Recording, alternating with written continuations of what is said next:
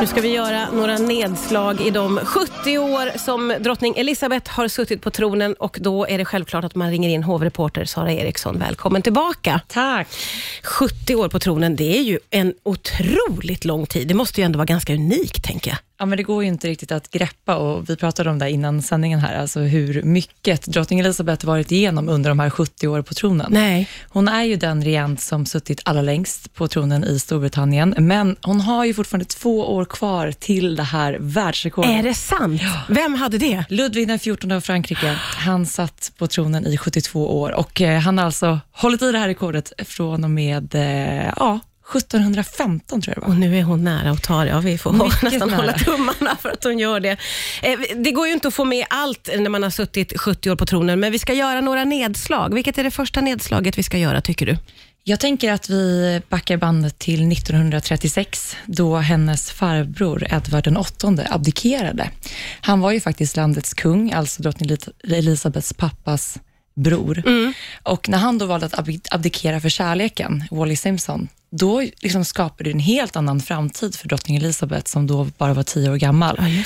Helt plötsligt skulle hon en dag bli landets drottning. Ja. Och jag menar, det här påverkade ju såklart hela familjen, som kanske annars hade befunnit sig i skuggan. Ja, ja, verkligen. Ja, där ändras ju allt. Allting ändrades. Ja. Och då som tioåring, att helt plötsligt bara så, jaha, jag ska bli drottning en dag. Ja. Och det ändrade ju såklart om hela hennes liv och framtid. Ändrades det redan när hon var tio år, att man så här började tänka på den inriktningen rent eh, skolmässigt eller inlärningsmässigt, eller vad man ska säga? Absolut. Men Jag vet inte om man titulerar det som man gör här i svensk media som drottningsskola, men eh, det är klart att hon redan då Ja. slussades in i det livet. Ja. Eh, Jag menar, ett enormt ansvar skulle ju ändå vila på hennes axlar och det kom ju fortare kanske än vad man hade räknat med. ja, men precis, för vad hände sen egentligen? Ja, men redan när hon var 25 år gammal, 1952, så dog ju hennes pappa och eh, drottningen befann sig då i Kenya tillsammans med prins Philip och hon blev då 25 år gammal, landets drottning. 25 år, då är man inte gammal. Nej, det är man ju verkligen inte. Hur pass förberedd var hon för det, skulle du säga? Alltså, drottning Elizabeth är ju inte den som är känd för att ha visat särskilt mycket känslor. Eh, Inte någonsin. Never explain, never complain har ju alltid varit hennes ledord. Och, eh, ja, men hon var ung, men samtidigt känns det som att hon hade samlat på sig väldigt mycket erfarenhet, jobbat ganska så tätt ihop med sin far, ändå tagit del mycket av, av det kungliga livet. Men det är klart att det vände ju liksom över en natt för henne, Mm, ja, vad som ja. skulle komma att liksom, ja, men det ansvaret Ja. hon bar då. Ja, otroligt. Och en 25-åring, alltså när man tänker på det så är det ju nästan mindblowing. Det är mindblowing. Sen hann ju då, hon fyller ju i april och hennes pappa gick bort den 6 februari 1952, så hon hann ju fylla 27 då, Ja. innan hon kröntes. Men Mm. det var ju ett historiskt ögonblick och den här kröningen, för att inte tala om den. Ja, just det. Hur var den? För det första var det ju stort för att eh, det var prins Philip som låg på gällande att den skulle tv-sändas. Man kände liksom att, att kungafamiljen behövde ta ett kliv lite närmare folket för att liksom fortfarande behålla någon form av respekt och komma närmare dem. Så att den tv-sändes och det var 300 miljoner människor som följde den här kröningen. Alltså det är helt vansinnigt. Man förstår ju att intresset liksom har hållit i sig, om man säger så. Verkligen. Hon eh, är ju otroligt populär. Varför har hon varit så himla populär, tror du, genom åren?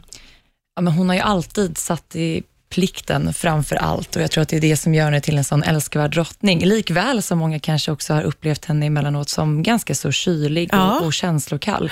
Hon har ju fått satt liksom de här personliga och familjära aspekterna åt sidan just för att stå upp för landet och för kronan.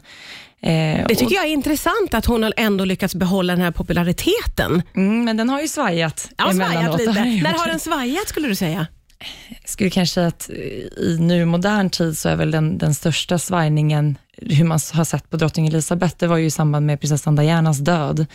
Då valde ju kungahuset till en början att inte uttala sig överhuvudtaget, utan det var helt tyst ifrån dem. Ja. Eh, Diana och Charles hade ju då separerat ett år tidigare och eh, jag kan tänka mig att de tyckte själva att det var svårt hur de skulle förhålla sig till det hela i och med att, jag menar, prins Harry och prins William, Dianas söner, är ju fortsatt liksom en del av den kungliga familjen, medan mm. Diana hade valt att lämna den. Mm. Men där fick ju folket som de ville. Alltså det blev ju verkligen en så uppståndelse kring att drottning Elizabeth inte uttalade sig gällande Diana.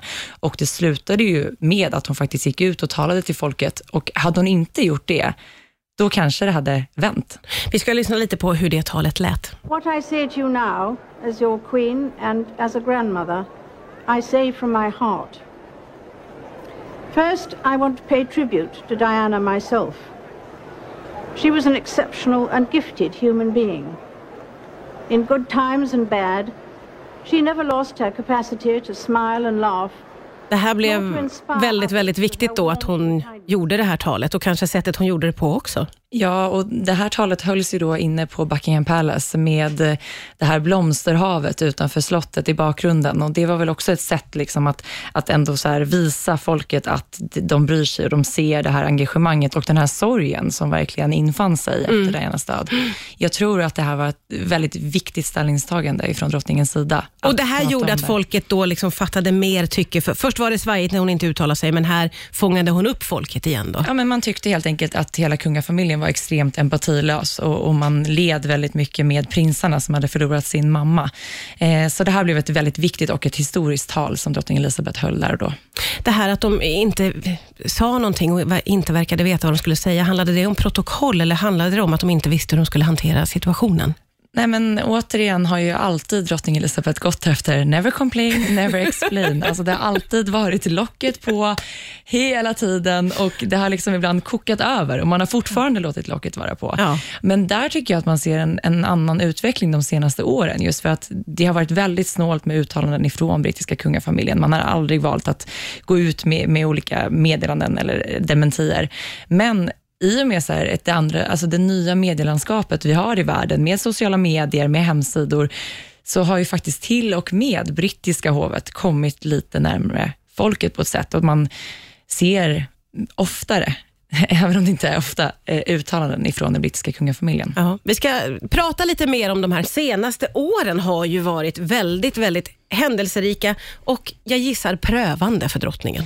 Ja, men minst sagt. Redan 1992 kallade ju drottning Elizabeth själv för annus horribilis. Vad var det som hände då? Tre av hennes fyra barns äktenskap gick i kras, bara så. Va? Ja. Platt fall och Windsor Castle brann. Ja, man hör så att det, det, var, det, var, det var ett prövande år det helt var ett enkelt. prövande år. Eh, men sen så då har det ändå ordnat sig för alla barnen och, och så vidare. Men sen de senaste åren, jag skulle säga från 2019, har det ändå varit väldigt stormigt. Det känns ju som att vi har läst om det brittiska kungahuset var och varannan vecka och att det har varit stora nyheter. Ganska stora skandaler, eller mm. hur? Jo, men minst sagt. Eh, dels har vi då prins Harry som är barnbarn till drottning Elizabeth tillsammans med Meghan.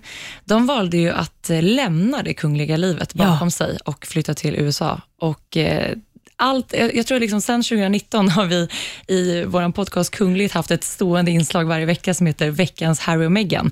För de slutar aldrig att leverera ja, det någonting är så. nytt. Det är den ena turen efter den andra med Ja, men de, de valde att lämna brittiska kungahuset för att de inte längre ville stå i rampljuset, ja. inte längre vara en del av det här offentliga livet. Men packade väskorna, flyttade till USA och vad gör de nu?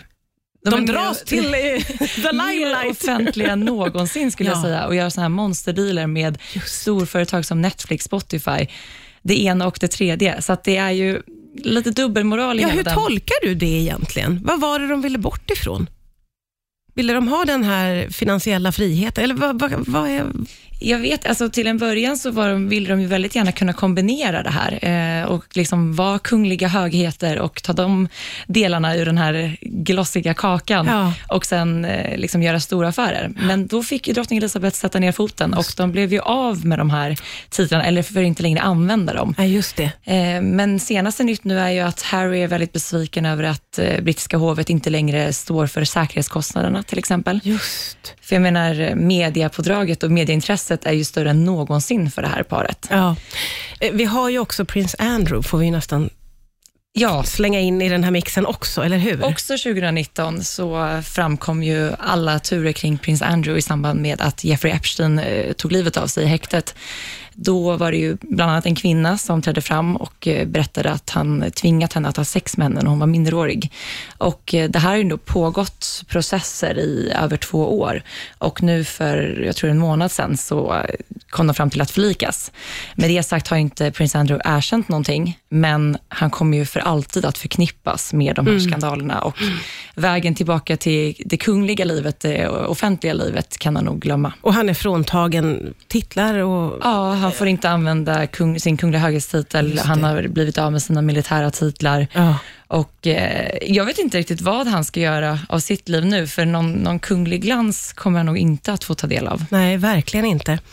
Eh, tror du att du och jag kommer att ses här om två år och prata om eh, rekordet?